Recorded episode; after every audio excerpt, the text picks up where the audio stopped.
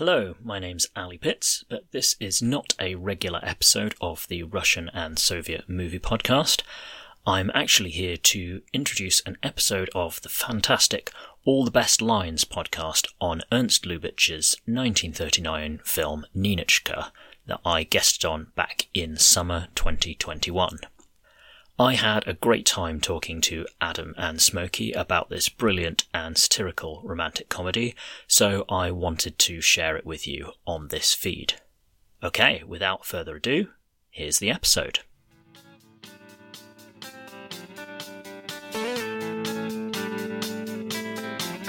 Go to bed, little father. We want to be alone.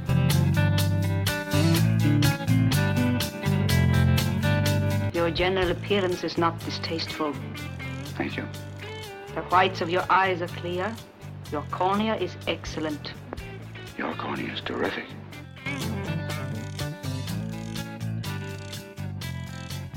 Privyet, everybody. It's Adam from All the Best Lines.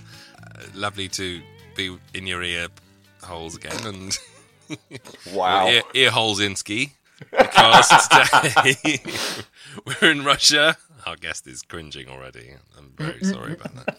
Um, we have a lovely special guest, but first of all, of course, here's my good friend Ali. How are you? All right. I'm doing alright.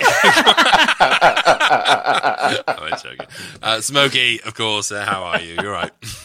Uh, Nostrovia, my friend, how are you? Ah, man. I had to ask the guest, who is very familiar with Russia. You're all going to love this guy, by the way. Um, uh, uh, for a Russian word, but Smokey was bang on it.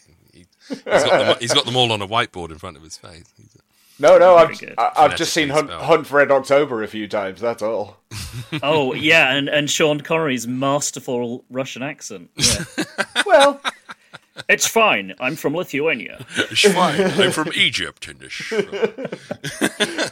it's as good as his Irish in The Untouchables, so. Yes. Get out of here, you. Yeah. nice, say that word nicely, anymore, nicely, no, you can't. Nicely edited there, Ni- right? nicely self-edited. I almost went there as well. But anyway, it's, it's amazing to be in your company. We have a special guest today, Smokey. Do you want to introduce the chap?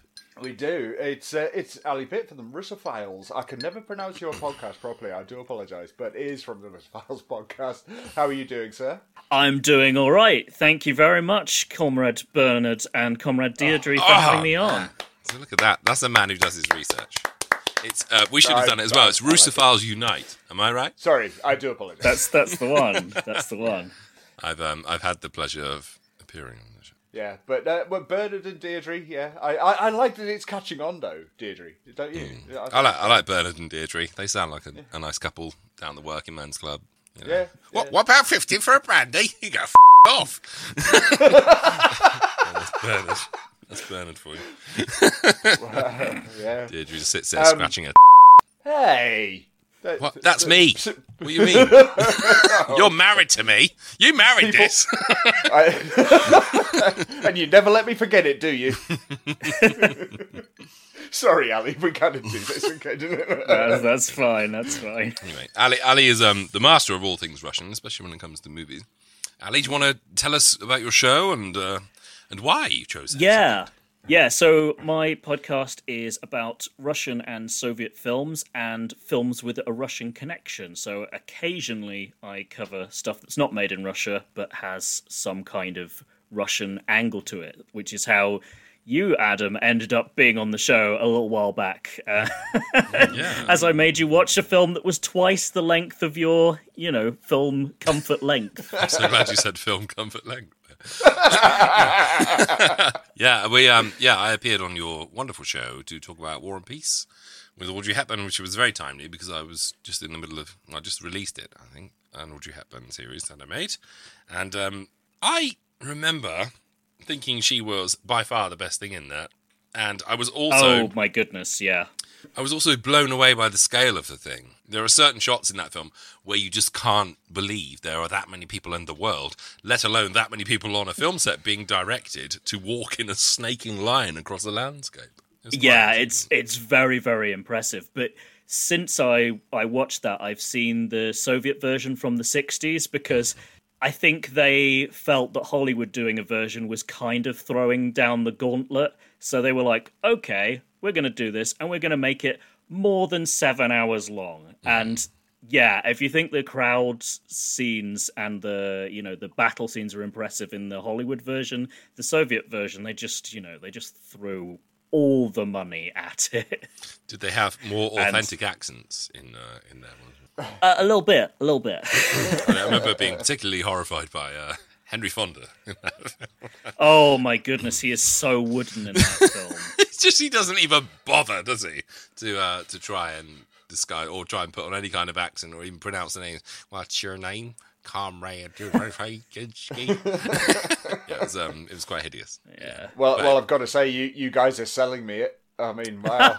oh, I'll tell you what, if you ever want to swoon over Audrey Hepburn, I think there are a few films that you just look at her and you can't actually concentrate on the film because you're just so spellbound by her ethereal presence.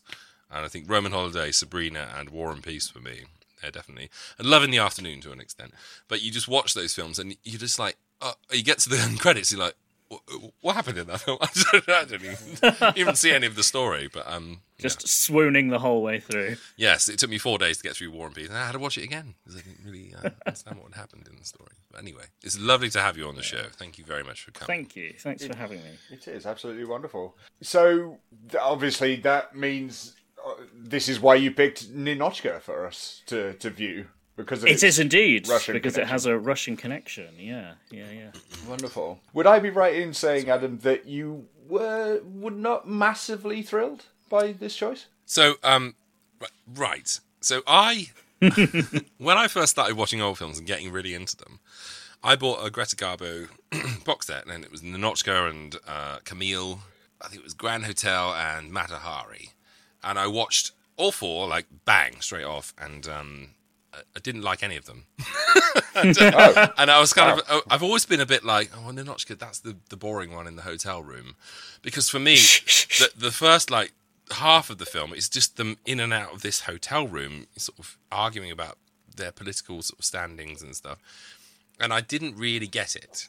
So I went back and watched it about a year after that because um, I was just, you know, thirsty for these films.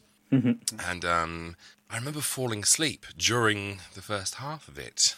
And um, since then, I think my opinion of it has been a little bit like, oh, that's the film that put me to sleep. That's the film where it's the it's the Bolsheviks in Paris trying to um, try you know uh, experiencing life for the first time, and it just really didn't it didn't grab me. But I mean, I'm not going to give anything. okay. I'm not going to give anything away. Third Uh, time's the charm. well, I didn't, I'm not going to give anything away. But after I finished uh, with my uh, other call this morning, I thought, right, Ninotchka today. So I watched it again with a, a fresh mind, and um, let's just say my opinion of it has vastly improved. So yes, Wonderful. Oh, excellent. so I'm awfully glad That's you good. brought this one to the table. Well, I, I will do the same as you, and I, I won't give any rating until the end. But let me put it this way: this was my first time, first time view of it. Uh, it it's also my first ever Greta Garbo film. Um, Oh, same here. Yeah. oh, really? Oh, wonderful. Yeah, first first Garbo and first Ernst Lubitsch film for me. So Oh wow! I I'd have to double check on that one, but I I'm guessing it might be mine as well. But let me put it this way, Ally. We've had two two guests on before. Uh, you are our third, and it's lovely to finally be able to have a guest on and talk about a good film. Because the other two were. Ally, so when when was your first watch of this film? May I ask? uh, literally last night. Oh, okay. So you picked this basically Yeah. on the theme Oh. because it tied in with the theme. You hadn't Yeah. seen it before. Yeah, it just kind of piqued my curiosity. The the plot sounded interesting. I'd known about it for quite a while and thought, yeah, that sounds like it could be good. Hmm. So yeah, it was just the theme. So I just took a punt on it, and fortunately, it wasn't awful. Oh, uh, see, when you suggested it, blank. I I just assumed that it was like it was one of your favourites because of the subject no, matter. no, no. Ah. This is this was just me me taking taking a gamble. Well, Adam, maybe this is the way to go to go going forward when we have guests on is to just take a massive cunt. And, Yeah, 'Cause pick, it- pick something you like the look of. I think is, Yeah. is the is the way to go.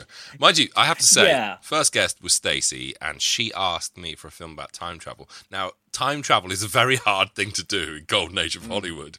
There was literally only Right. three three choices. Um, so uh, yeah, I picked I picked one that. I, I, I was familiar with, and it was you know bloody awful. I mean, just the, cr- Yes. the cruddiest, cruddiest film. It just confirmed the back of my mind thinking that I'd had about. Oh, it's just awful. Oh, shudder. Anyway, yeah, talk about utter, utter. yeah. The second Yeah. one was Tom and and and and his girl Friday, which was All his fault. oh god, I can't stand it. I'm sorry. No, I Just can't either. no. Yeah, that I, I do like that that film. So I was I was quite surprised by like the utter drubbing you gave. But, like, I could I could see why you would take against it, but yeah, and I've only seen it the once, so I- I'm interested to see how I find it the second time. But I just I just enjoyed how like relentlessly like machine gunny the, the dialogue was. But Do you know what? Uh, it's a film I know I should like, but I just can't. It's it's, it's like No. if if my kids said to me now, "Please, Dad, can we sit down and watch His Girl Friday?" We're really excited about it. I just have to say, "Look, kids, you're in for a disappointment," you know. And I'd actually use the word as well. and, and, and you're and you're out of the will. Yes. I just can't love it. I can't love it, and I've No. tried for many years. Yes. No, I've, I- I've tried three times and that's enough for me. Uh, I'm never gonna watch. I'm never gonna watch that again. I mean, you've given it a fair shake. Well, you've got to. You've got to. You you know, one time you can be distracted. A second time you can be just not in the mood. And you know, three three I think is fair. Which is why Yeah. I'm glad um, Ninotchka. This is my third time watching it, and it. Third time's the charm, yeah. Yeah, that's right. absolutely. It's funny you mentioned that about the sort of the scattergun sort of dialogue at the, at the very beginning of Ninotchka. I was starting to worry a little bit that this was going in sort of the same direction. Mm-hmm. Very quick dialogue, some one-liners coming thick and fast as well, and I was sort of like, "Oh no, are we in for another?" And thankfully, we weren't. Mm. Because luckily the Russians enter into it and they like to talk quite slowly. So it's sort of like, oh, good, that's good. Yeah, I could live with this. Before we before we get into the film, is there any are there any admin things you need to clear up at the beginning of this episode, or are we uh, skipping over that this time and just going straight into the film? I just wanted. We're didn't go- wanna- I didn't, I didn't want to leap in in case you were going. Ah, we've got emails. Shut up. We we do have emails and we do have reviews and ratings to talk about, but I'm going to save it for the next episode. Okay, cool. Awesome. It, it's just because it takes up too much time otherwise. So so Yeah. Thank, thanks for to sending them, everyone. Apparently, they take up too much time for Smokey, though. It's I I find it. I mean, it's self-serving enough, but when you have a guest on, it's even more self-serving. So it's just you know you're going right. Hang on, you wait until people tell us how brilliant we are, and then we'll get back to you secondarily. And so it's just like no, let's not do And when, that. when there's only two of us, he only reads the nice reviews about himself. I had a nice email about you, but uh, you don't need it. Anyway, into this one from me. Smokey is a very lovely man and has lovely blue eyes. I, Well, you, you'll Smokey, be pleased I'm- to I'm know, glad- Adam. oh, I'm glad to be sparing you from having to read nice things about Adam out loud. I, I, He here, look, doesn't. I will, I will put it on record here that there is a very nice email praising Adam spectacularly, which it will be read out on the next episode. Oh, I, I, I would prefer that you didn't anyway. See, You could- see, this you- is what, I what you- do. I try. What and you help. could, what you could do, Smokey, is you sir. could just censor absolutely everything except the beginning and the end. oh, Oh, very nice. Say, timely. Hi, Adam. Thanks. Name of correspondent. No, I, I like it. I like I your like it, style, Ally. Ally. That- Ally's that's what bang I'm going on to it. do from now on. See, this is the kind of this is the kind of co-host you need, Smokey, like a proper, a proper, properly organised, researched person with a very nice voice and who who can make timely gags like that. Not not some old reprobate here with clinking ice cubes. Will you let it go? no, yeah. Well, uh, maybe that's it. Maybe I'll just have to, you know, uh, just read out redacted emails from now on. I think we'll just Oh, have Ally. As, we'll just have a Ally nice as a guest every every every episode. Our special guest this time is Ally from the Roost Bars Yeah. Podcast. Ally, do you want to Because tell us a bit about what? Uh, Yeah, because Ally's here, we're not going to read emails again because they're all about Adam. our ex co-host. No, but we can't. I mean, uh, who wants to give us the, the plot of the film? Well, I think the special guest should do that. If, Oh. if you don't mind, Ally, what do you think? Yeah, I'll give it my best shot. All right, so uh, we are in Paris just before the war, so kind of late 30s ish. We have a trio of Soviet agents. They are on an important mission to pawn some uh, some czarist jewels in order to raise funds for the uh, the Soviet Republic and their continuing fight for world communism. And yeah, they they are not very good at their jobs, so they they screw up. So the uh, the powers that be send our titular heroine Nina or Ninotchka to supervise them, and yeah, in the process of supervising them, she meets a, I guess he's he's a he's a nobleman. I'm not sure whether he's meant to be Russian or French. His surname suggests he's French, but and yeah, she is um, slowly won over by his um, like capitalist machinations, and they and they fall in love, and that's basically basically the plot in a nutshell. And, and much. it, it's worth saying that um, uh, she arrives and is one type of person, and by the time she leaves Paris, is a completely transformed person. She's she's convinced by romance and color and excess and capitalism and and um, the the count. Who I agree, it's never really stated, is it, what nationality he is. I'm going to go with French too, or, or some European count anyway, played by Melvyn Douglas. He manages to um, to bring color to her life, and she realizes Yes. that when she goes back to Russia after her adventures, shall we say, that life under the regime is not as as wonderful as she thought it was before Paris. I mean, Yeah, that, that, that's absolutely. it. I mean, she she's a communist robot when she arrives, isn't Yeah. she? Oh, she she's- she's, she's- I'm glorious. s- I'm so glad you said robot because what I thought uh, of her characterization is at, be- at the beginning is she is essentially the Borg. yeah, Yeah. Oh Yeah. my god. Perfect. yeah. She she's unfeeling. There's no emotions. Everything is straight down the line. Uh, everything is black and white. It, she she is right and capitalism is wrong, basically. And it, it- I mean, it's it's a it's a cliche, but cliches are there for a reason. Is that it, obviously she thaws from a an ice cold robot woman into something more resembling a human woman. so Yes. you know, for want of a better term. Can I be of any assistance to you? You might hold this for me. I'd love to. Correct me if I'm wrong. We are facing north, aren't we? Facing north. Well, now, I- I'd hate to commit myself without my compass. Pardon me, are you an explorer? No, I'm looking for the Eiffel Tower. I, Good heavens, is that thing lost again? Uh, Oh, are you interested in a view? I'm interested in the Eiffel Tower from a technical standpoint. Technical? No, no, I'm afraid I couldn't be of much help from that angle. You see, a Parisian only goes to the tower in moments of despair to jump off. How long does it take a man to land? Now, isn't that too bad? The last time I jumped, I forgot to time it. Let me see now. The Eiffel Tower. The, ah, your finger, please. Why do you need my finger? It's bad manners to point with your own. There. The Eiffel Tower. And where are we? Where are we? Now, let me see. Where are we? Ah, here we are. There you are, and here am I. Feel it? I'm interested only in the shortest distance between these two points. Must you flirt? Well, I don't have to, but I find it natural. Suppress it. I'll try. For my own information, would you call your approach toward me typical of the local morale? Mademoiselle, it is that approach which has made Paris what it is. You're very sure of yourself, aren't you? Well, nothing's happened recently to shake my self-confidence. I have heard of the arrogant male in capitalistic society. It is having a superior earning power that makes you that way. A Russian. I love Russians. Comrade, I've been fascinated by your five-year plan for the last 15 years. Your type will soon be extinct.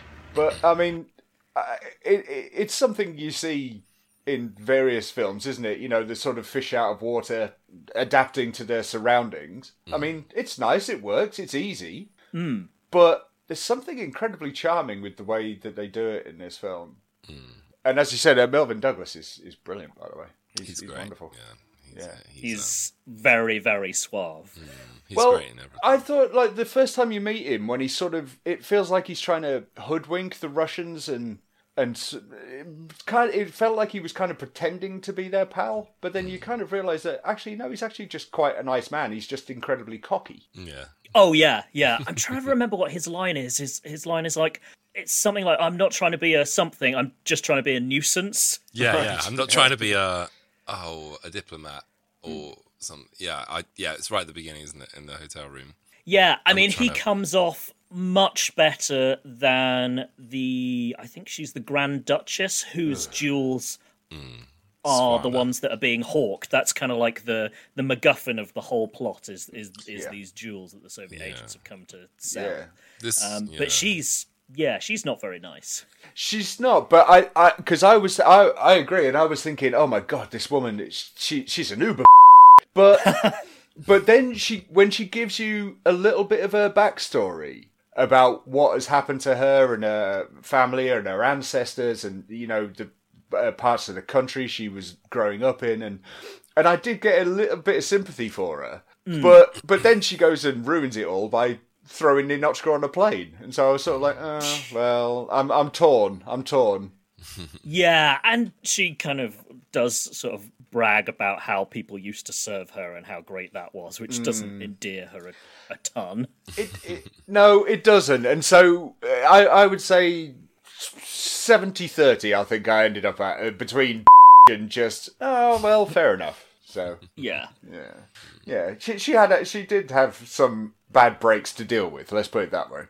Yeah. Great performance though. Mm, oh yeah. Everyone yeah, pretty much everyone in this film is really, you know, doing a bang up job, I thought. especially Um, Garbo, because when she hmm. first arrives in Paris, you um, and she has to be robotic, and it kind of Hmm. suits her as well because, like, she was a fabulous actress. Don't get me wrong, but Hmm. there was always something quite artificial about her performances. If you watch things like Grand Hotel and um, even Mata Hari, you never quite buy the character because she's always slightly a bit too theatrical, a bit too oh darling, and all this kind of thing.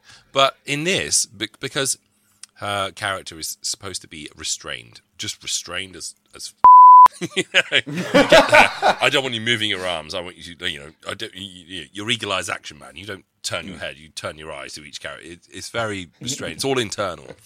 Um, eagle eyes action man. That's basically what she's you are the first person to ever compare Greta uh, Garbo with Action Man. I don't know. Breaking new ground. I don't know. Have you ever checked her um, listing on Wikipedia? I think she was a she was a silent star first, wasn't she? Yeah, yeah, yeah, yeah, and big and big in Swedish theatre, you know. But, Yeah. but for some reason, I, I don't think her performances have particularly aged well.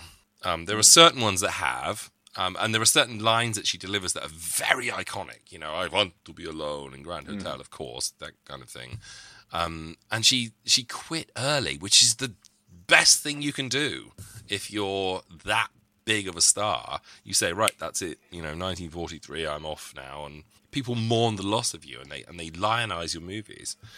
Um, was uh, 39, wasn't it? So almost at the end of her her reign. But because she acts so robotic, my point was because she acts so robotically, um, she doesn't get a chance to do all this flourishy stuff that that she was that, that kind of made her performances artificial. Instead, she has to act artificial, which in a way kind of cancels her artificiality out. It's very, very, it's very weird because I Sort watched of this. paradoxical. Yeah, I watched this today and I was like, she's incredible um, as the restrained, repressed Russian. Um, why? And and my brain was going, I just, I just can't fathom that that's Greta Garbo because um, usually she's she's so like you know hand to the to the brow and stuff, but now she's this robotic character. It seems to work much well, uh, much better for her. And and then when she flowers later on in the film, you really buy it. So um, Yeah. for me, this is you know probably her best best performance. So very very impressed by her this time. It's it's also an interesting decision that they don't bring her into the film, even though she's the titular character, until twenty minutes in. We have just twenty minutes of like c- not exactly La- messing around, but just kind of setting stuff up. So that almost because she's such an extreme character when she comes in that almost makes it more noticeable that she has this like big entrance rather than she's there from the very beginning. And Yeah. also Yeah. the um the, the characters that have set the story up are these you know bumbling caricature kind of you know um v- very sort of they're almost cartoonish. And then she arrives, Oh, and it's yeah, like, and it's, like, it's like whoa. It's like, whoa. yeah, you really get the contrast because you've set up, you've had a little bit of time to get hmm. your head around who these guys are and just you know their level of competence or lack thereof. So Yeah. then having like the utter opposite and just the kind of straight down the line efficiency. yeah. Do, do, do you I find- do love the three Russian Stooges. They, Oh, they're- I, they're I really enjoyed them. They're so fun. They're so Uh, good.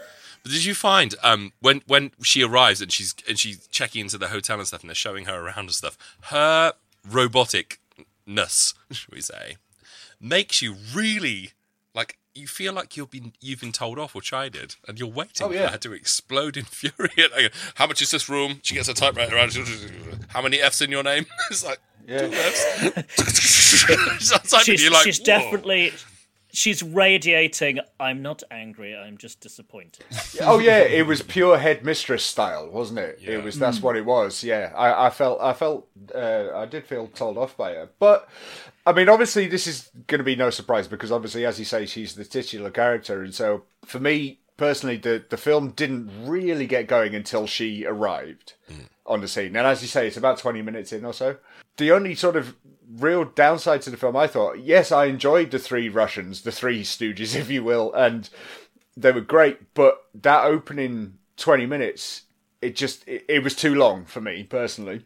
I thought if you if you'd cut it down even by about 5 minutes or so, just set it up a bit a bit more uh uniformly, if you will. Um I think that would have worked a bit better for her arrival. But as I said, that's only a minor complaint. But as you say, uh, Adam, the, the sort of the, the part when she does flower, as you put it, is wonderful. I mean, that's absolutely wonderful. You know, she she just breaks and starts laughing, which was which was just. This film was Just so- advertised so as as Garbo laughs. I saw that. I read Um, that. uh, Yeah, you know. Garbo talks was you know, um, oh god, I'm gonna I'm gonna screw this up. Anna Christie. Anna Christie, you know, it was the first time she appeared in a sound film, and it was Garbo talks. Garbo talks, and yeah. it was Ninotchka. It was Garbo laughs, you know, because people were so unused to it. But I, I She have was to say, not known for doing comedies up to this point. no, it's I, like I don't think Garbo she was walks. after, was she? yeah. Um, I do, I- I, I do agree with you about the, the first 20 minutes. I, I think the first Hmm. act of this film is very uncharacteristically slow. For, Hmm. and not, not slow, actually. It's it's too fast in a way. It, I don't think the first. I don't think the introduction works particularly well, which is a real surprise, seeing as who scripted this thing and who directed this thing. yeah. Um, I think it's slightly ham-fisted. It's it's bizarre. Uh, Actually, I was thinking pretty much exactly the same thing. Is that the start is slow and fast at the same time. So it takes too long to get where it's going, but what's happening on screen is really quick. So it's that's a, that's a weird juxtaposition right there. Um, But just one other thing I was going to say was um, was that it was the two scenes that just kind of just kind of made me fall in love with Ninotchka. One was the one I previously mentioned, is the one where she where she just breaks laughing. That's that's absolutely wonderful. I loved it. But the second was the the weird firing squad scene. oh yeah, I think that's the thing I'm going to remember about this film. I mean, so for for context, for those who don't know it, she's they they're kind of play acting, aren't they? When they're drunk, and she's sort of saying she's giving a speech to her comrades, and then she she lines up against a wall with a blindfold around her, and then he pops a champagne cork to signify being shot. But it's mm. the fact that she is now so free and drunk, obviously, but that she does still keep playing along. And it was just, yeah, that kind of melted my heart a little bit. I thought it was beautiful. yeah, but it's sort of it's also very dark at the same Oh, time. 'cause, very much so, You know, yeah. because she's talking about like because she's very conflicted. Because on Hmm. the one hand, she's fallen in love with this guy. She's fallen in love with Paris and the you know the more human, more joyous Well, elements as of life yeah. there. Yeah. Um, because she previously thought that was all, you know, overrated guff or Yeah, yeah. whatever. but she's also she is super conflicted about having let down her comrades. So she's kind of like, yeah, I deserve to be shot. yeah. but but she is being shot by for quote unquote capitalism, isn't she? So it's sort of like it, there was just I know Shot, it's a just bit shot by a champagne bottle, and the That's Freudian, what I mean. the Freudian like layers in that scene. Are just, I know it's Just a bit. I know yeah, it's a a bit. little bit, a little bit. Yeah, but you know, it's just. But there was just something about it. There was just sort of like this is really sweet, but as you say, dark but really sweet. The um the writing team on this, well, well, Wilder and is it Charles Brackett as well. I mean, Wilder didn't really start directing until after 1939, but I, I do think that he his words work best when he's directing them. I love Lubitsch. Don't get me wrong, and Shop Around the Corner is is you know top top five movie of all time for me, and Trouble in Paradise, you know, equally. I mean, that's probably number four in the world for me. So Lubitsch is extraordinary, but I do think that um, Wilder always worked better when he was directing in his own words. It didn't matter what it was. I I think he's criminally overlooked as well when it comes to the 20th century golden age directors. Yeah, so uh, everyone always sa- says Hitchcock or you know, um, uh, God, I, you know, it's the way my brain works. I can't think of anyone but Billy Wilder and Hitchcock right now. Kubrick. Let's say Kubrick. Yeah, Kubrick. Ed Wood. or Capra, you know, or or Wilder or someone. But um, people always go, "Oh yeah, Billy Wilder." You know, the apartment. Oh yeah, Billy Wilder. A foreign affair. You know, every single film that guy directed was just bang, bang, bang, bang, and so caustic. And what I love about this film so much is all the jabs. I mean, this is pre-war. You know, um, it came out in November, but the war only really kicked off in September, and the U.S. still weren't in it. And yet, you have Well, and the Soviet Union's not in it yet. Ex- exactly. And there you have this movie, which just you know has the biggest female star in the world, is a sparkling comedy, and the the gag at the train station at the beginning just just made me go, hmm. "Whoa, that's so Yeah. brave!" Yeah. Like when they're following that guy to see if he's the Yeah. comrade, and then he just Oh, Heil he, looks, Hitler's, he looks like a co- comrade, yeah. and he Heil Hitler's to the guy, and they go, "Oh no, definitely not." not so much, not so much. Not so much that one. That must be the one. Yes, he looks like a comrade. Yes.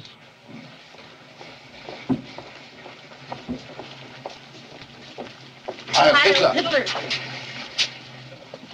No, that's not him. Positively not. What are we going to do now? I don't know. This, this is. We must, we must. We, we must have missed him. What's it? Be the one who sent on. I'm looking for Michael Simonovich Iranoff. I am Michael Simonovich Iranoff. I'm Nina Ivanovna Yakushova, envoy extraordinary, acting on the direct orders of Comrade Commissar Razinin. Present with your colleagues. Comrade Buljanoff, Comrade, Comrade Kopalski. comrade, What a charming idea for Moscow to surprise us with a lady, comrade. If we had known, we would have greeted you with flowers. don't make an issue of my womanhood. We're here for work, all of us. Let's not waste any time. Shall we go? Porter, here, please. What do you want? May I have your bags, madame? Why? He's a porter. He wants to carry them. Why? Why should you carry other people's bags? Well, that's my business, madame. That's no business. That's social injustice. That depends on the tip. Allow me, comrade. No, no, thank you. yeah, yeah. So well, that good. that kind of relates also to the uh, the title card at the beginning, doesn't it? Ab- about the um, if uh, when you refer to a siren, you talk, I'm talking about a brunette or um, Yeah, yeah, yeah. If Not- a lamp gets And- put out and things like that. Yeah, Yes, and when a Frenchman turns That's- turns out a light, it's not because of an air raid. yeah. I mean, a bit, but I mean that was kind of cool though. I like that. It, it, I mean, it didn't need to give me a, a, a specific year, but it gave me a, a great foothold in time. You know, Yeah, That was very good. efficient. Very much so. Just referring back to what we briefly mentioned earlier, I was just having a look at my little list. This is actually my fourth Lubitsch film that I've seen, so Mm. Yeah, I'm yeah. doing all right. I think we've So watched this a and few at then film club. Well, shop around the corner, Trouble in Paradise, and then To Be or Not to Be. So. Yeah, we did all those at film club. Yeah, you're right. We did, we did. Yeah, you you are helping my education in so many ways, Adam. I don't think I am. It's your film club. Thank you. While you die there, you're all right? My chest is so clogged up. I don't know. Continue. more gin, more gin. That's what it needs. Gin and ice. Maybe maybe you say- should maybe you should go on T- to the vodka. TB is more of a like 19th century Russian trope. you know. Well, actually, that's that's a very good point. Actually, so you're obviously your uh, expertise on on the sort of the, the Russian side of things, Ally. But where does this sit? Did it satiate your desire for Russianness? Yeah, what was your take? on Yeah, I think it. I think it did. I th- I, I Bolshevik think I was surprised that it was like reasonably nuanced for a Hollywood film. Like, I wonder if this had been produced post-war, it might have like been a bit more like the Russians are the baddies. Because, like, don't get me mm. wrong, it it takes a you know it takes a right pop at communism and you know fair enough. Mm. But it also doesn't it doesn't portray the russians as being all alike or all a certain way you mm, know? it does make them very very human. And i i really like it's very it's very brief but the brief scene between Ninotchka and her her flatmate essentially. With the negligence. it's a very well, yeah. I was I was more thinking like when she's initially introduced and they're just chatting and catching up because she's hmm. been away on her her mission and just like the affection there. And hmm. it's just it's just nice to see Russians in a Hollywood film portrayed as like actual human beings and not like weird communist robots. I mean, yes, Nina Nina's a communist robot to begin with, but there's there's kind of more to it than that. I am. I feel the same because when when they got back when she got back to Russia, the scene where she has them over for an omelette, and um, they're having a sing song kind of thing, and the guy keeps walking through the room, you know, and every time he walks in, they, Oh, yeah. it just shuts the mood down. It's almost like that guy was the Hollywood stereotype version of what communism was. Didn't you find? right. It's like you know because I I never assumed that anyone in communist Russia would get together in an of an evening and sing a song and but obviously they did you know they, they hmm. because they were humans and, and they're mm-hmm. painted as these like for, for want of a better word robots and mm-hmm. Evil robots at that and you, you think well communism is this and they're all you know they, they go to work and then they lie flat on their backs on the floor and wait until the day the sun comes up and then they start working again it, it really wasn't the case at all and it, like you say it does humanize the people that were in Russia at the time, which I thought was a really lovely, sweet touch. But even even though there it, it is tinged with darkness, um, you, you could see why they all want to escape. It's it's Yeah. very But it- clever. It, it does capture the the da- the darkness of that time because that was you know the like 36 to 38 was the time of like the great stalinist purge when Hmm. you were genuinely very worried that your neighbors might like denounce you and you'd yeah, kind of because you had a off in the book on your night. on your shelf or a, a, or Yeah. uh, you know a piece of negligee on your washing line. yeah There, there, there's a there's a scene earlier on which I when I was watching it I thought might have been a little controversial for the time. You'll have to tell me. Which is when Gaston, who is Leon's butler, says, "Oh, he's he's found that he's been reading commun- a communist book," and and Leon kind of freely admits that there are actually some good ideas in communist teachings. You know, oh, you're just being a reactionary to whatever I'm doing, that kind of thing. Don't you just want to turn? What did he say? Turn around and kick me in the pants? Don't you want to do that? Don't you want to be on a level footing? And of course, he's not a communist, and so he's got, Gaston's going, no, no.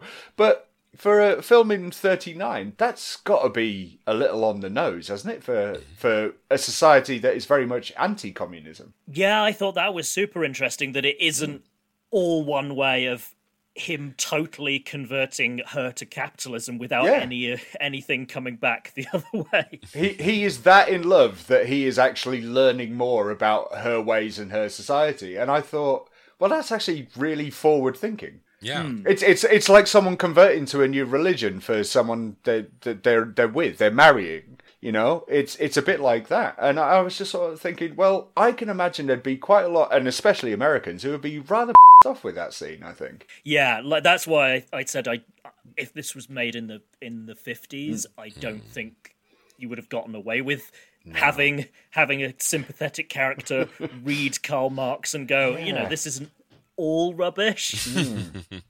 It's very Yeah. strange, isn't it? It just it really does illustrate the fact or, or the power of Hollywood propaganda at the time.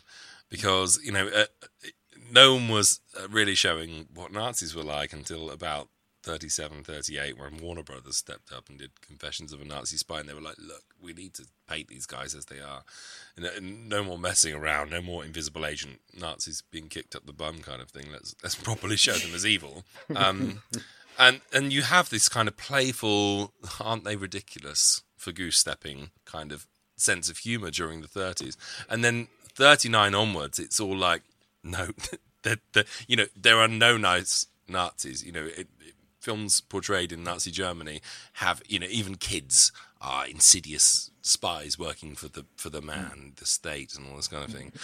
Um, Ninotchka strikes me as kind of um, a last gasp at, at um, poking fun at them in a loving way, in a kind of playful way. It's almost like they, they do it to Nazis in it, and they do it to communism in it, and um, it like you say, it's extraordinarily hard to imagine, um, even a year after this film was being made, it being this kind of loving or or humanizing them in so, in such a way. It would have been they're just evil. Everyone's evil in this thing.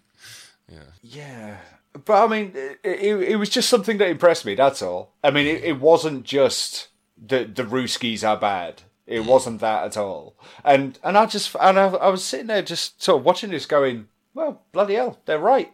They're not all evil, as you say. They're not. They, as you say, they're humans as well, and they're having to deal with this ridiculous regime that's been placed on top of them. And mm. I, I, I just, I, I really enjoyed it. I thought it was, I thought it was a great way of doing it. Yeah, I found the the line that probably touched me the most in the whole film was I think it's Buljanoff who says it the the guy with the the pince nez or pince nez or however you say that kind of glasses but he says they can't censor our memories can they And it's Oh, isn't that a beautiful scene?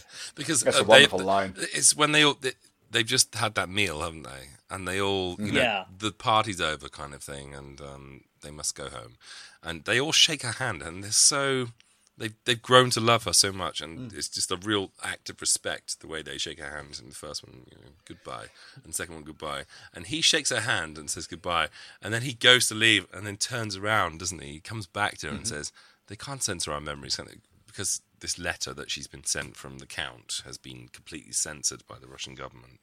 And he says, "You know, you can't. They can't censor our memories." And the the look that passes between them, and he he takes her hand again and shakes it once more, and it's such a poignant, heartbreaking, beautiful little moment. Yeah. It's um, it, it's a real it's a real treasure of a scene there. It is. Yeah. It's, it's beautiful.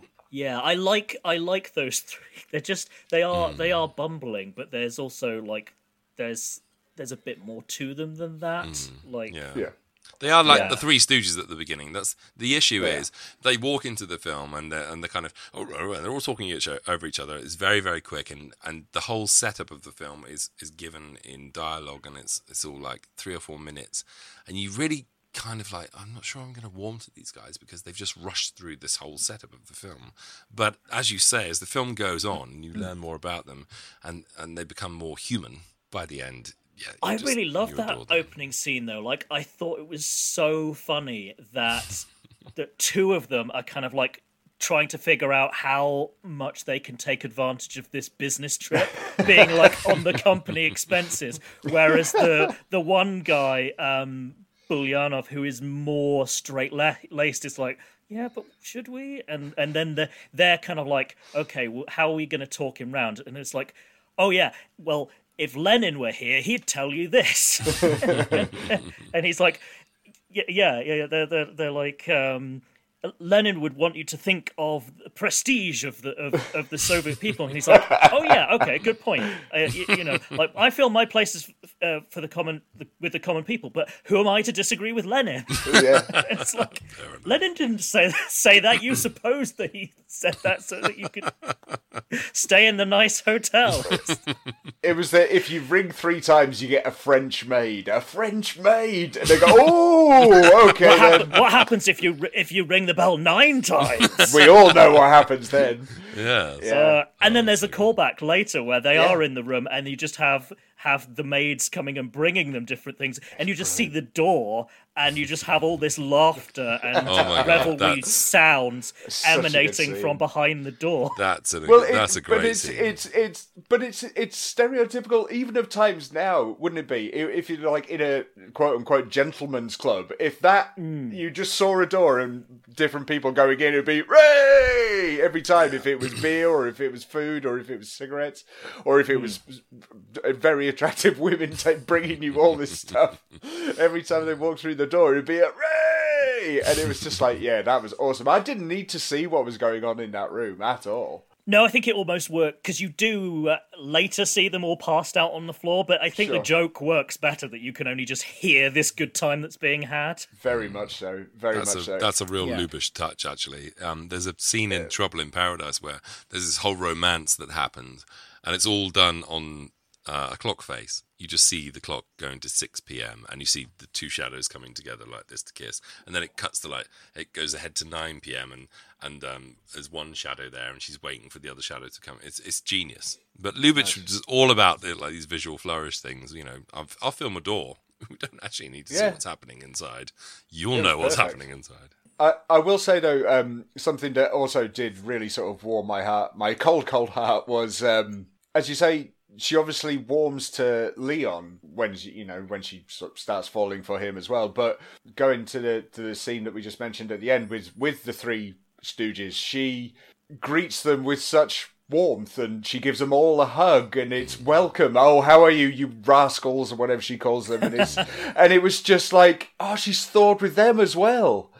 She's not the strict headmistress anymore. And Didn't it was just like it was great Didn't you find her scene when she's ordered by Bela Lugosi? We haven't even mentioned him yet. He's Oh, great. course, he's yeah. great in this. I think you know he's. he's only What in it for a couple of minutes I- I- Genius. I, was gonna say, I was gonna say, he he is not doing a ton of work for his No. fourth billing. no, no but very but much so but how? What a great piece of casting though. Bela Lugosi Mm. as the, as the the uptight you know Russian Soviet keeper upper of the morals What- kind of thing. But her scene I, with I him. couldn't believe it. I knew he was in it, and so I was waiting to see him. Hmm. oh And yeah, to- it's like Yeah, I'll, I'll be perfectly honest. I recognised his voice before I recognised him. Hmm. yeah, because we see him side on, Yeah. like for quite a long time, and you know, Bela Lugosi is all about those eyes, so you're not seeing him full in the face. It's kind of like, yeah. think where, him. where are the torchlights? yeah, Well, well, it was literally because obviously uh, very recently we we just done the, uh, for the House of Hammer we've done the, the Mystery of the Mary Celeste and obviously he's the main part in that. And so his voice is just in my head right now. And uh, as soon as I heard it I was like oh hello there he is. And it was like oh there he is. And doesn't he look genius piece of dapper in his uniform? I was like yeah. Good That see scene Bela. sorry where, um, sorry Adam I. No, I was going to say that scene where uh, uh, he orders her to go to Constantinople and bring them back, and she knows that they've up. Basically, she knows. You know, Yeah. th- they've gone over there. They were supposed to be selling furs. They've gone over there and they're not doing that. They're getting drunk on our money. We want them back. And basically, that means that she's got to go over there and ship her three pals over to be shot. She knows what's wondering, gonna, wondering why they can't make a carpet fly. I love that bit. That's such a wild. Also, though, line. tou- tough gig though, selling furs in in Istanbul. That's that's got to be a tricky one because I mean, I looked it up, and the winters don't get that cold out there. You're so well researched, Pitts. Bloody It's hell. I was just like, well, Pitt, that, that is too much I mean, research. that is too much. That is that is my my pedantic side. Checking out. out weather patterns. Uh, I looked. Yeah, I and I mean. I understand you don't wear a fur coat purely for the warmth. It's for the well, prestige and the look. I can afford a fur, fur coat, but full, that did strike me as a slightly tough gig. full, full respect to you, Comrade Ally. I'm very impressed, mate. Well, I'm very diligent, like Comrade Nina. Sorry, Adam, It's we, just we like keep her, interrupting her you. like I, I really enjoy her exasperation when she gets there and like you didn't Mm. hire a lawyer Yeah. Yeah, it's, it's wonderful. But her, when she when she realizes that she's got to go and have her friends executed, and she says to him, "Please don't. I don't want to do this job. I want to stay here and do this book work kind of thing."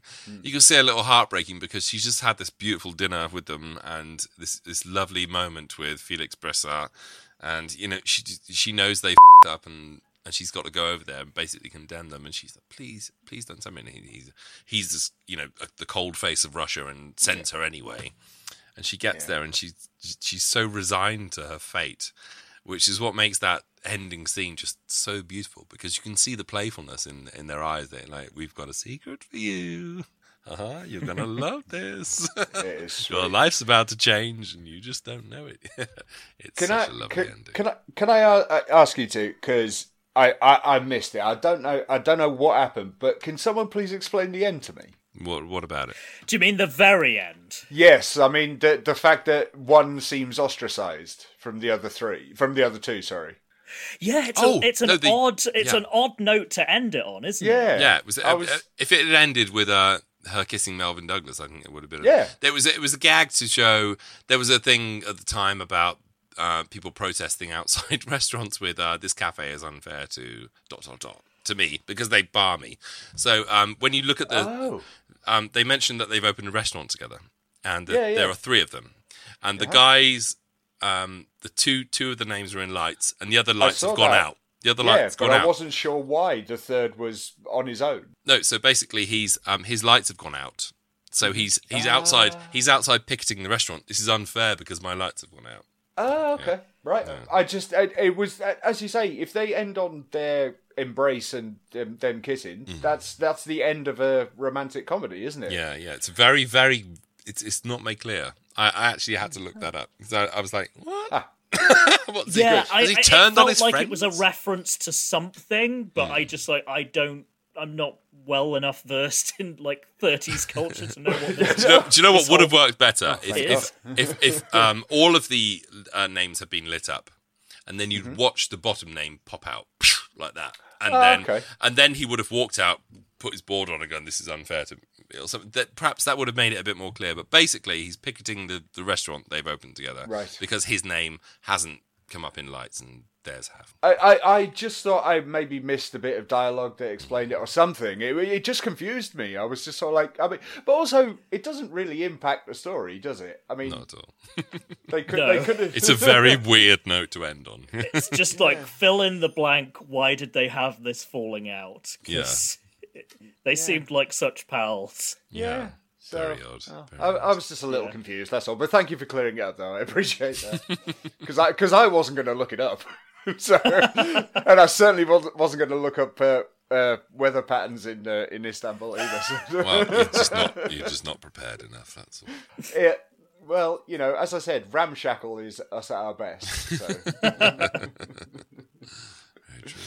Very true. but no, it's my uh, it's my first Greta Garbo, Garbo film. I'm uh, I'm very happy it was this one. I must admit. Oh, good. Yeah, yeah, me too. I, I enjoyed it a lot. I would say the like the one kind of thing that I thought doesn't play too well to a, a modern audience is is the the count's insistence that that Nina smile for him. I was like, oh, that that puts my back up a little bit. Yeah, you know, just smile, love, and I'm just like, oh, no. Fair enough. fair enough. But then, as we, as we said earlier, I mean, he is very cocky, isn't he? So oh yeah, yeah. So he, he always will. I, I mean, I guess you got to give him a little bit of credit for being forthright. I suppose he's he's being honest at least. Well, uh, Yeah. my problems with the film are I think the first act is slightly it's a bit of a mishmash, but um, I, I yeah, it's very uncharacteristically, uh, very uncharacteristic for for a Billy Wilder script. I think usually they're just like snap, snap, snap, snap, snap, and within five minutes you're just so hooked.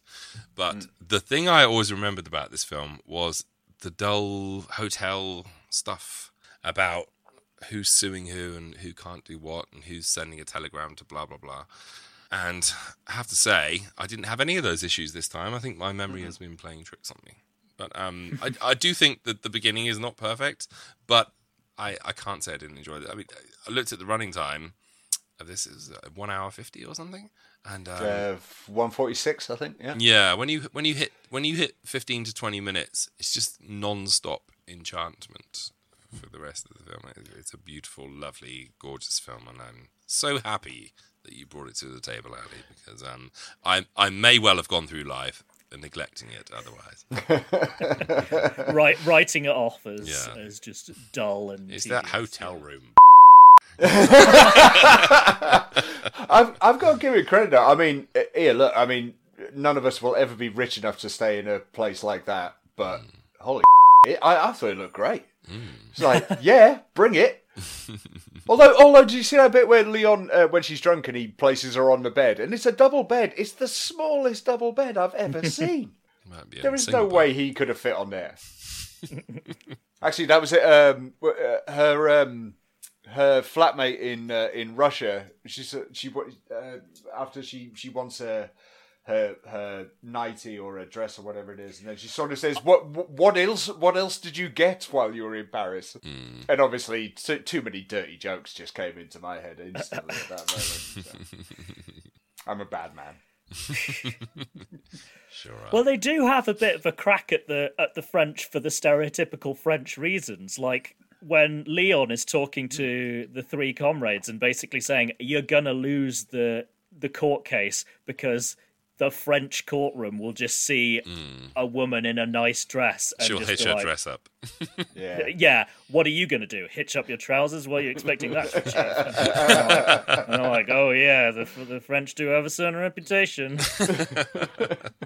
Well, uh, th- I mean, it's it's a it's a strong stereotype, though, isn't it? I mean, it's one that, whether unfair or, or fair, is widely recognised. So hmm. you may as well take it and run with it. yeah, yeah, You yeah, may, absolutely. you may as well. But um, no, I just thought, um, as I say, yeah, uh, I, I have no real complaints apart from just that opening twenty minutes or so. Just a bit more tightening, fine, but then dive straight in because um, I was I was thoroughly impressed by it. Well, it was a very middling um, score from me before Ally brought this as a when I had to rewatch it, and now it's uh, it's in no way that anymore. It's it's properly up there. I loved it. I loved it. Fair enough. so shall we uh, shall we go on to ratings unless anyone has any other things to bring up? Go for it. Okay. Uh, well, guess first, Ally. Uh, uh, we rate out of ten on uh, on this show because we're not children and don't do out of five because that's ridiculous. Um, so um, out of ten for uh, Ninotchka, please, Ally. I'm going to give it a very creditable seven and a half. Fair enough. Uh, Adam. I'm going to give this an eight. I really liked it. I really, really liked it, and um, by far my favourite Greta Garbo film. And uh, yeah, really, really moved by it this time. And thank you, Ally, for bringing it to the table because you've resurrected a, a, a, a like a bogey film for me, and it's cool. I loved it. I mean, technically, it's also my favourite Greta Garbo film. Oh, mine too. yeah, see, so, so so we come to that. Yeah, I, I honestly, I, I knew nothing about this going in. Uh, I was completely naive to everything it was about. Yeah, tighten at tighten the beginning, and you've got a ten out of ten movie. I adored this. I absolutely adored it. It's a nine. It's a nine out of ten for me. Yeah, it was. I thought it was. I thought it was beautiful, and the, the um, Greta Garbo and um, uh, who played Leon? Sorry, I've forgotten his name. now. Melvyn Douglas. Melvyn Douglas, I think. Thank you. Sorry. Yeah, it was just what a great pairing. They had amazing chemistry, and the film just worked. And I thoroughly enjoyed the entire thing. It was it was wonderful. Yeah. So thank you, Ally. What what a great pick.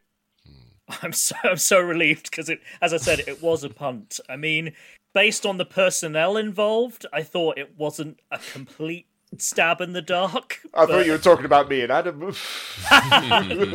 No, no, no. Perish the thought. Perish the thought. yeah, Uh, just just a delight. Um, and uh, I I think I will be buying it as well because I, I I will want to watch it again. Awesome. Although. I, I will say I rented it off uh, off Amazon Prime, and uh, the um, the quality of the print on the, on there is is excellent. I was I was very impressed. So yeah, so it's a it's a thorough recommend. Cool. Awesome. Yeah. Amazing. Um, So before I give Adam the genre for the next episode, uh, Ally, do you want to pimp your show and everything else to all our listeners? Sure. So you can find my podcast, Russophiles Unite. I technically call it the Russophiles Unite movie podcast, just so people know that it's about films. Um, but you can find that on any podcatcher or you know wherever you get your podcasts. I also do another show that is very different. It's a, a track by track REM podcast called Gentlemen Don't Get Caught, which is very ramshackle and rambling, but is uh, it's it's good fun. So so yeah, that's where you can find me, and I'm on Twitter at Alistair underscore Pitts, and also at Russophiles U. Uh, that's the letter U at the end. So if you want to say hi, that's where you can find me. That's wonderful. Yeah, sorry, did you say an REM podcast? Yes. Wow. Okay. I, wa- I was not expecting that at all. How long's that been going for? So that's been going, oh, just about over a year now. Yeah, my friend Lynn, who's been a guest on Russophiles quite a few times, um, yeah, he suggested last year that that we do that. So we've just been going track by track from you know the beginning of their career, and we're now up to uh, we're just recording episodes from um, Out of Time, so we're finally nice. a famous album. but uh, yeah, album. no, I've I've really really been enjoying it. So it's it's been good fun. I mean, we go on very bizarre tangents, but it's it's yeah, it's a lot of fun. I enjoy doing it. Ta- tangents? No, we we never do. We those don't do that. here. We None don't, of those. we don't ever No, talk no, about it's very Smokey dis- and, and his prostitute habit. No, no, never talk about that. No, but no, that's great. Well, there you go, people. Everyone, check that out. So, Adam, time to put you on the spot again. Okay. Don't sound too excited. Uh, okay. Yoo-hoo! There we go. Okay. So for next time, Once more with feeling and all that. once once more with feeling.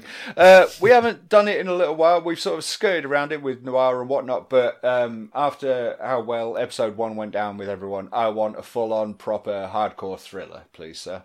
thriller. Mm-hmm. When you say With thriller, obsession. do you mean? Yeah, we did Obsession, didn't we? Mm-hmm. Okay. Uh, do you do you want it now? It, it's up to you, my friend. It's your show too. I'm gonna go with Foreign Correspondent, Alfred Hitchcock, 1940. Bloody hell, we're going back to Hitchcock already. We are going back to Hitchcock already. I'm sorry, but I've been dying to bring this one to the table, and I did go. "No, no, don't hit you, Adam. Foreign correspondent. that was what my brain actually said. at That moment. So, um, yeah, foreign correspondent, which is, oh my god, It's wonderful. It's so good. You're gonna love this movie. it, it's uh, it's one of the few that I've that I've already seen. So yeah, I'm, I'm more than happy to, to revisit. Uh, this isn't going to be the Hitchcock show, but when you say thriller, I mean you're kind of narrowing it down. I mean, fifty percent of your choices will always be Hitchcock in the golden age. so, um, Well, well, not if you continue like this. We'll have gone through them all in about two months. I got, uh, I have to get foreign correspondent in there if I can. I was slightly uh, restrained last time because you said British, so yeah, to be a man who knew too much, which is also Well, British. But no, no, no. I'm, I'm, I'm saying, you know, if you if you give me the the choice, the chance to do thriller, then please, I have to get foreign correspondent in while I can. Okay. So, yeah. I'm, I'm, I, I, yeah, look, you know me. I'm more than happy to revisit Hitchcock anytime you wish. So Okay. there we go. Good to know. For, foreign correspondent next. Love it. Awesome. Wonderful. Well, just uh, it's Mr. Host. Time to close us out. I think Well, thank you very much All for right. joining us, um, Ally. Thank you very much for having me. it's been wonderful, Ally. Ally, you are a true gentleman and a good friend to both of us, and a good friend to the show. And my eternal thanks for having appeared today. And I hope you have a And you're more than welcome to join us once uh, again as well. Please do. It's it's been an absolute pleasure. So much. Uh, thank you so much for having me on. It's it's it's been absolute joy. We love you to bits, Ally, and um, we do. you're a regular uh, contributor to Film Club as well. So it's, it's lovely to spend most of Uh, our I pop nights my pop my head round the door now and again. Yeah. you, like many do. I'm usually very quiet because I haven't. It's it will be the first time I've seen the film. Yeah, yeah. I'm rather underwatched in terms of like the golden age, so I'm very grateful to have the opportunity to catch up on all these films that I haven't seen. So Fair enough. Will, will, will you be joining us tomorrow night? I don't know. I don't know at this point because I think. I have to. I, I I've said I'm gonna review. Oh, what's it even called? Uh, Proud Valley. I've said I'm reviewing that for uh, Talking Pictures TV podcast, which I haven't Oh, nice. contributed anything to for over a year now, and it's like, oh, I really want to watch that film. So yeah, That's cool. Well, we're watching No. if Notorious. I say I'm going to review it, then I have to watch it. Fair enough. Cool, yeah. Well, um, well, Well, maybe we'll see we'll it be there. there. Maybe we won't. But um, of course, we'll always be there, bumming around at, at the front of the. Well, I'm not at the front. Smokey and Stacey are always sitting at the back throwing popcorn at my We're head. on the back row. It's You're, you're at the row. back operating the projector. Uh, no, I'm at the back throwing out swear words. yeah, and making people feel rather uncomfortable. But that's just kind of my job, so it's fine. It's what Adam employed me for, so it's fine. That's, that was literally it. Professional, please. Five pounds per hour. Ding ding ding. You think of no one better. I don't know whether that's a compliment or not. He's very good at what he does. Let's just say. As, uh, where Adam's concerned, that's a compliment. Uh, thank you. Anyway, this has been all the best lines. Thank you so much for joining us, Ally. Thank you, Smokey. cheers, mate. As always, you're the loveliest. Of course. And uh, all the best. Lies. I like, I like Bernard and Deirdre. They sound like a, a nice couple down the working man's club. Yeah. What, what about 50 for a brandy? You go f- off. Bernard. That's Bernard for you. Yeah. Deirdre sits there Um, scratching her. Hey. That- What? That's me. What do you mean? You're married to me. You married People- this. I- and you never let me forget it, do you? Hello again. I do hope you enjoyed this feed takeover, and I hope you'll check out more episodes of All the Best Lines if you enjoy classic Hollywood films. If you're a new listener to this show, or you've not explored our back catalogue thoroughly, you may be interested to know that one of the All the Best Lines hosts, Adam Roche, guested on our episode on King Vidor's adaptation of War and Peace starring Audrey Hepburn, so please do check that out if you haven't already. If you like Ninotchka, I'd highly recommend seeking out the Projection Booth episode on the film as well, which features a great discussion of the film, plus an interview with Professor Joseph McBride, who has written books on Ernst Lubitsch and Billy Wilder. You can find links to all of those in the show notes to this episode. Okay, that's all from me. Hope you're keeping well. Das Vidania, folks.